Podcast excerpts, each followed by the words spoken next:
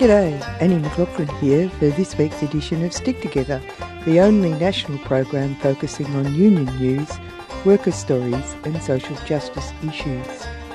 This program is produced in Melbourne for 3CR and the Community Radio Network with the support of the Community Radio Foundation on the stolen lands of the Kulin Nation and we pay our respects to their elders past, present and emerging.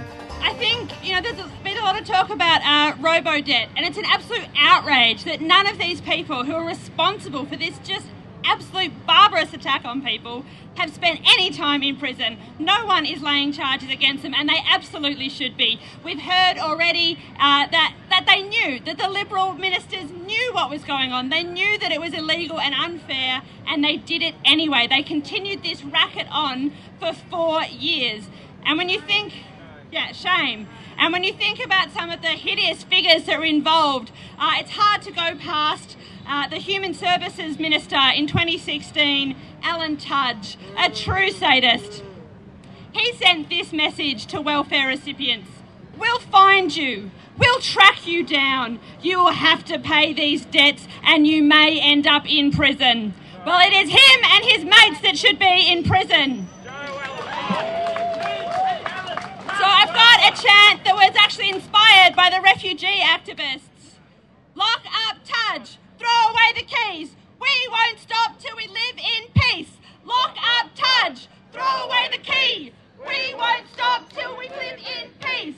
Lock up Tudge. Throw away the keys. That is voices from the rally in Melbourne on December the 12th against cutting of job seeker payments. They are remembering another blot on the federal LNP government's social security copybook, RoboDebt, the automated debt generating system which was found to be illegal when a case was taken to federal court. Today we have an interview with Don Sutherland. He is the former Chief Industrial Officer for the AMWU, the Australian Manufacturing Workers Union, and he is now a founding member of LIFE, Living Incomes for Everyone. And we're talking to him today about the cuts to JobSeeker and why it has knock on effects for every working Australian in the LNP's game plan for a future Australia.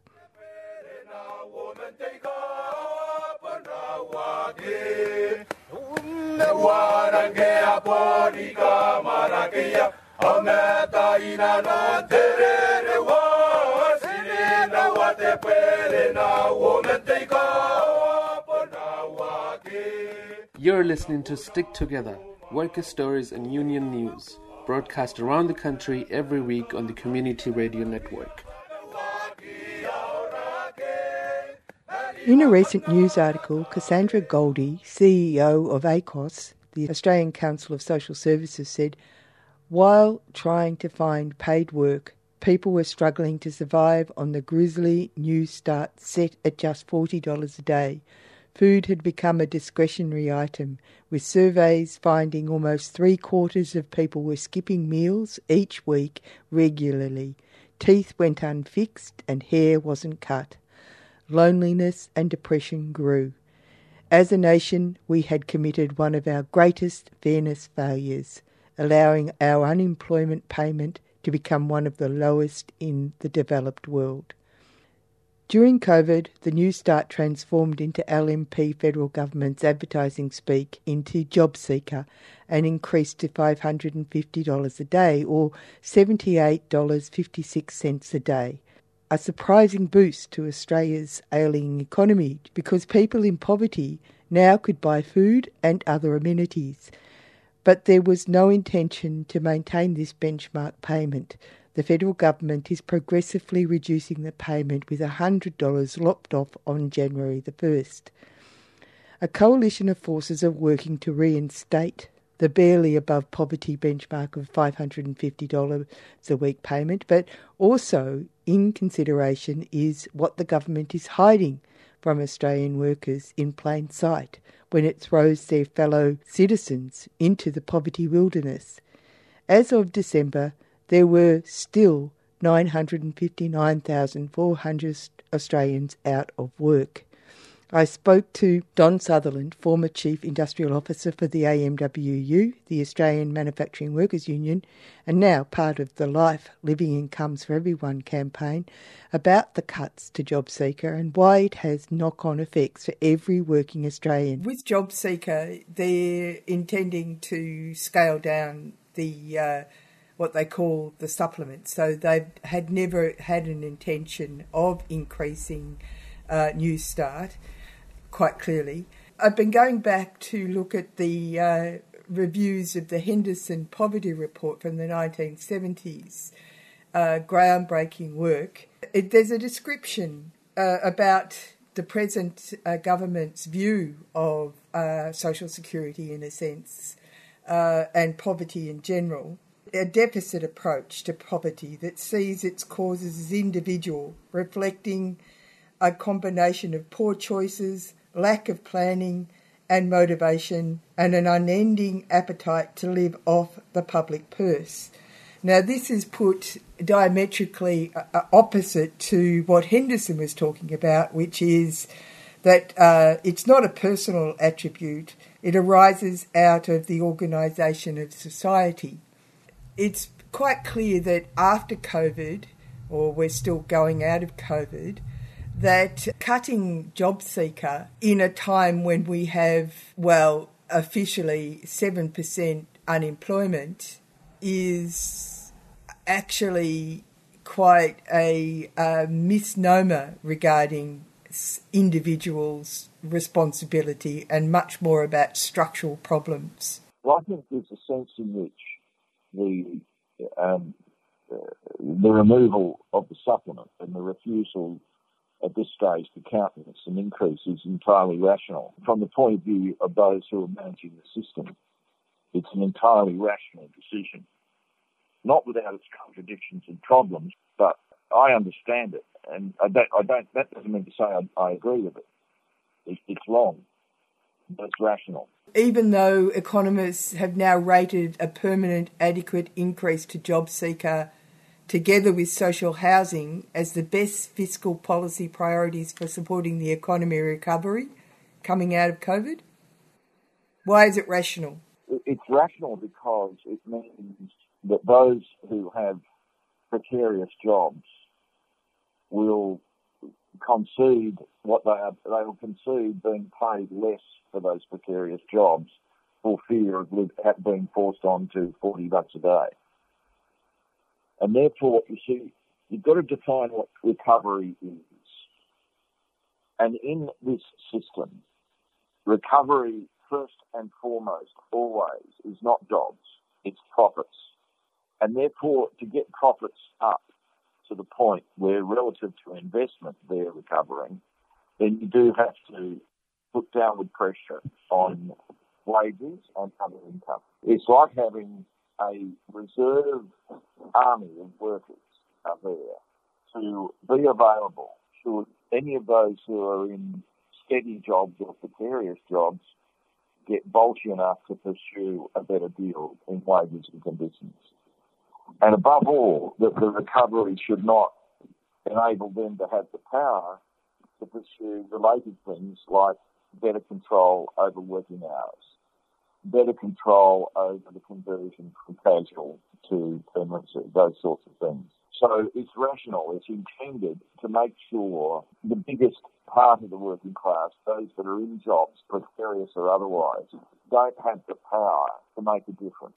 So uh, I get, from that is that one, uh, it is definitely union business, the uh, cutting of job seeker, but also that we have a government which is not focused on jobs, but focused on one part of the community and not anybody else. Well, of course, the government, uh, particularly an LNP government, but of course we know from experience the majority in the Parliamentary Labor Party when they are in government, their priority is to enhance the demands of employers. That's their priority. Now, the second thing they must do, and so far the Morrison government has been very good at it, is to send a message that, that out to the general population that they are actually not doing that. In other words, send a message that they're governing for everyone, when in fact they're governing for the 5%. And at the present time, a majority of the population, especially the voting part of the population, agree with that. They're comfortable with that. Now, for those of us who have worked out that that's all wrong, that we don't want a government, that firstly the government is only the government for the 5%, we've got to work out better ways than we have so far of convincing the majority that we are right and the government is wrong. My next question is how do you see that playing out? Because to me, it's fairly obvious that with the uh, legislation, the industrial relations legislation that was brought into the parliament just before Christmas, uh, everything about this government is quite clearly anti working class and uh, only pro business. And uh, might I say that with the reshuffle, uh, apparently now there's something like 13 members of their ministry out of 22 are evangelistic Christians. Yes. Let's focus upon the legislation. The legislation that the government introduced just before Christmas is, has the same intent as its method of managing unemployment and the standard of living of those people who are not in Uh, uh, regularly in wages. Its purpose is to rob, in other words, it, it's going to back up what it's doing around unemployment and so on by robbing working people who are in wages, precarious or otherwise, from power, having power in the workplace and in their industries. So we have, if you like, two arms of the government strategy to enhance the power of the employers and weaken the power of workers, especially their primary organisations, their unions. So we have, there are two interacting uh, approaches from the government. One is about how it manages and sells what's going on with the economy relative to unemployment and underemployment. And then secondly, the statutory changes it's trying to make to also dovetail with that to deny workers power in the workplace and in their industries. Now that's why the, how this plays out is going to depend very much on the nature of the strategy that those of us, especially the union movement, but not just the union movement, I mean also unemployed and welfare organisations, they cannot continue to pursue the same strategy as they have been pursuing. Because then the government will get most of what it wants. It may make concessions on some things, which will then be dressed up and messaged as major, when in fact they have won and achieved the significant things that the employers are demanding. So it all hinges around how it plays out, will hinge around how we who are wanting to oppose and understand what the government is doing and why it's so destructive of people and of the environment that it must be opposed and defeated. How do we go about doing that? we must do our very best to escalate a movement that opposes the legislation and is defiant in that opposition. But the best way to do that is also to go on the offensive at the same time. And I think the three principal issues are really around whether and how much should there be an increase in the minimum rates, including the, the national minimum wage, but all the minimum rates and awards. That's the first one. Secondly, maintaining and demanding the $550. In other words, the supplement becomes the new unemployment benefit. And then thirdly, an increase in the aged pension. Building a struggle around those demands as the principal demands does not just mean that you drop off on everything else. And I agree that I think housing has got to be in that sort of set of demands. But if we have a long shopping list, we will be so diffuse, the government will be delighted if we do that. We've got to drill down to the three or four. If we do that, then I think we can build a movement that, of course, all of the other things that need to happen, especially regarding the cashless welfare debit card and things of that nature, they will ride on the coattails of the three or four principal demands. And there are focal points for it. So the budget this year will probably swing back into its normal timetable. Tuesday, May the uh, 11th, I think it is. And so the movement has to be biting at the government three to four weeks before that in, in mid-April. And in regards to the annual wage review, which determines directly the incomes of two and a half million people, workers. Uh, this is the standard of living of low-income workers is determined. This is the most important event that determines the standard of living for low-income workers. And directly, that's about two and a half million workers. And then the flow-on effects in terms of setting the proper benchmark to A, work out whether wage theft is happening, and B, to do what still will inevitably be done about enterprise bargaining and maintaining a proper relativity between enterprise bargaining standards of living and uh, award-based or minimum rates standards of living. And those dates for the annual wage review is that the submissions have to be in by the 26th of March. And I think that's a good day for a first demonstration of intent that the recovery must include a significant increase in minimum rates.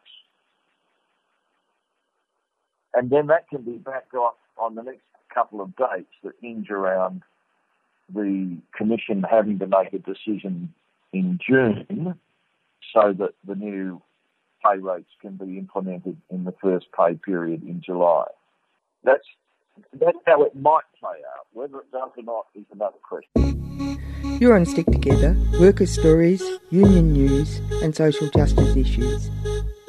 We are chatting to Don Sutherland, who is the former Chief Industrial Officer for the AMWU and now part of the Life Living Incomes for Everyone campaign. And we're talking about the cuts to JobSeeker and why it has knock on effects for every working Australian and why it is union business. Uh, can we go back to the way the government uh, manages uh, messages, uh, their public relations process? Uh, one, of course, is that they uh, introduce the most staggering industrial relations legislation just before Christmas. Two, they clothe it in this notion that it's to do with COVID, uh, which it isn't, because it predates COVID. Uh, and uh, and uh, then uh, the fact that it was established that they've spent $128 million on self promotion using the public purse the fact that uh, they've undermined the ABC to such a degree that it no longer actually investigates anything, barely anyway.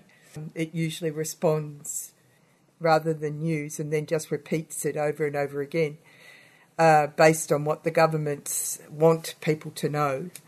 At Christmas, I was talking to someone about this, and uh, he's not an unknowledgeable person and lives in Canberra. Says, how would you find out about this information about the industrial relations?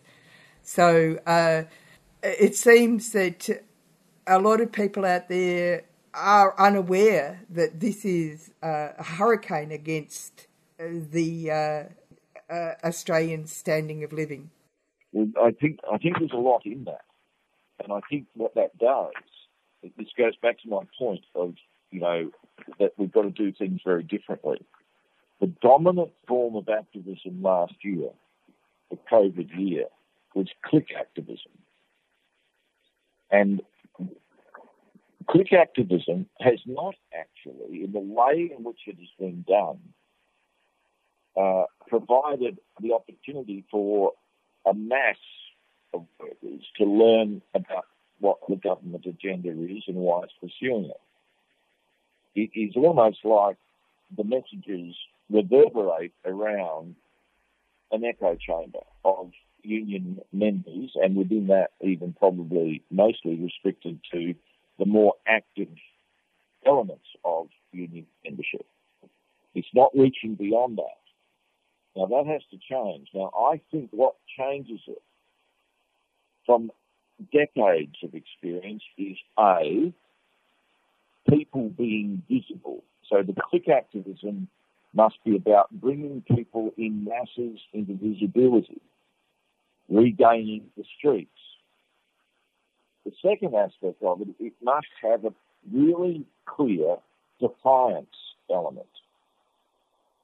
In other words, it's not about politeness. It's not just about consultation. It's not just about having a voice. It's about defining what the rules currently are. Because the rules as they currently stand are broken. They're going to be even worse.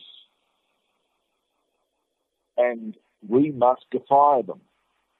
Not just complain about them, but defy them. Now then, what do people who, like your friend, they see that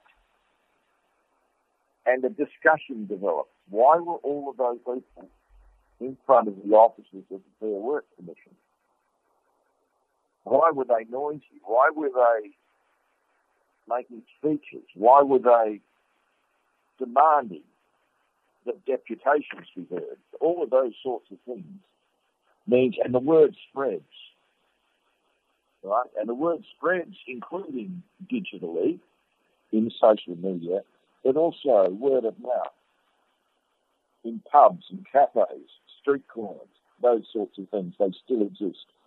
Yeah, because this affects everybody. Exactly. It does affect everybody. You see, in the next six months between now and the end of June, the standard of living for 90% of the population is going to be determined for the next probably 10 years. And that standard of living, as far as this government is concerned, will have a bigger proportion of people living in poverty than we have seen for decades. So yes, we have to step up. And they don't care. No, they don't care about that. You see, in fact, it, from their point of view, if people are living in poverty, living between having a job one week or one month and not having it the next, that means the power of the employer is more powerful until we get our act together as the 90%. For them, that is what they govern for. The main thing we have to say is that every listener has to step up from not just being a complainer, to becoming an activist. So, from the point of view of the LIFE campaign, for example, the Living Incomes for Everyone campaign, every person visiting this webpage will be challenged by me at least to by the end of January to have had a meeting of somewhere between three and six people who are on precarious incomes or who are unemployed or are on the pension to talk about how they are going to join in and start inflicting pain on the Rustons and the Cashes and the Morrisons.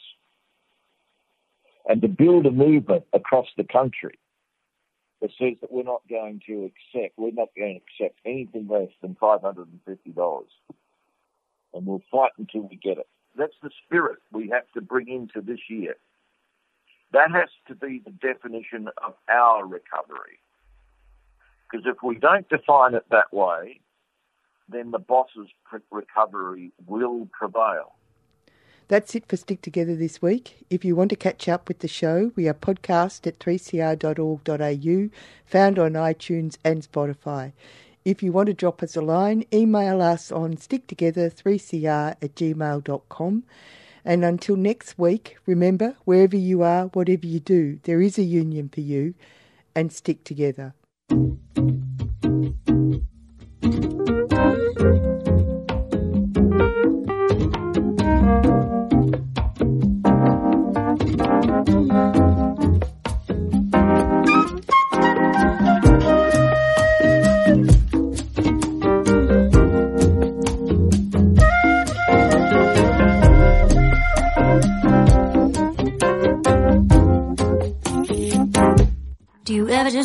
give up. Well, me too. Are you shocked by what people get? Get used to. Do you wake up in a cold sweat? Well, that's not.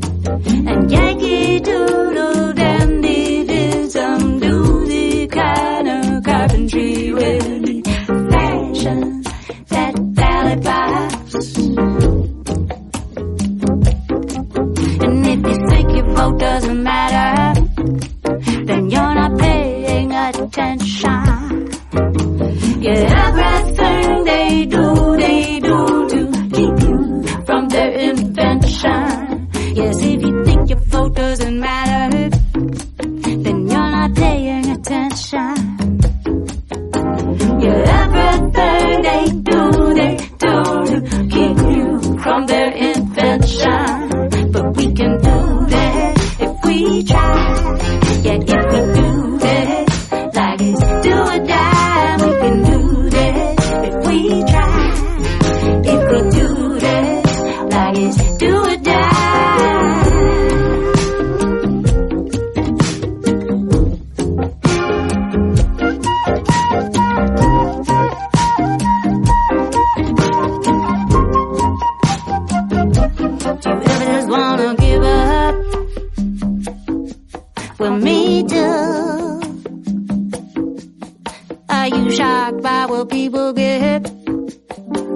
You wake up in a cold sweat. Well, that sign leaves you got a little brain left. You got a little brain. Cause I know you got to fight your adrenaline just to be a gentleman.